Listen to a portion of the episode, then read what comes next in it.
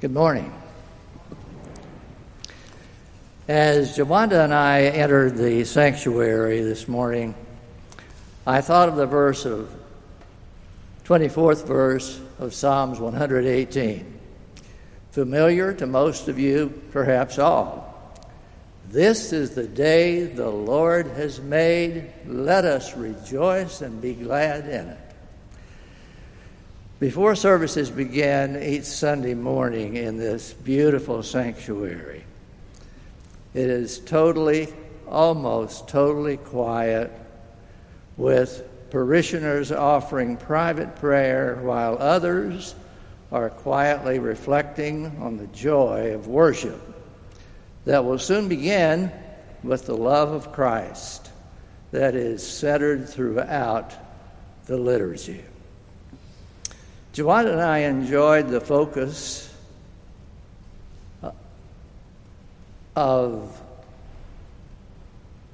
the Spirit of Christ when we married in the chapel of this church 11 years ago. And our love for Christ Church has grown over the years, both in good times and also when we lost a family member, a granddaughter, earlier this year. And we're surrounded with loving support from Christ Church staff. Perhaps we take these surroundings and the religious atmosphere for granted, and we also realize the need to allocate financial resources to continue these programs. Having a team of priests who deliver such managed such meaningful sermons week after week after week and can be available for parish celebration as well as in darker days that enter our lives and yet still reflect the Spirit of Christ that we hope to model.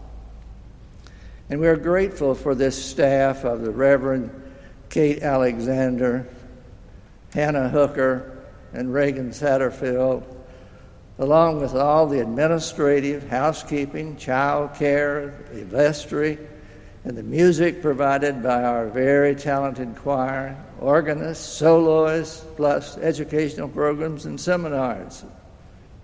We are grateful to those who commit much of their lives to the mission of the church in all of its areas and are so thankful for them.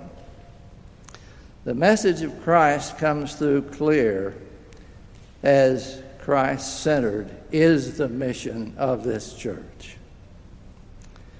To accomplish the mission of Christ's church presents opportunities for service as well as the giving of our financial resources. And that's done through the plans we make at this time each year. We organize the financial campaign so that all may participate, many by pledge and others less formal. The financial campaign enables the vestry to assess the total giving plans for the year so that the needs of the church may be planned in an orderly manner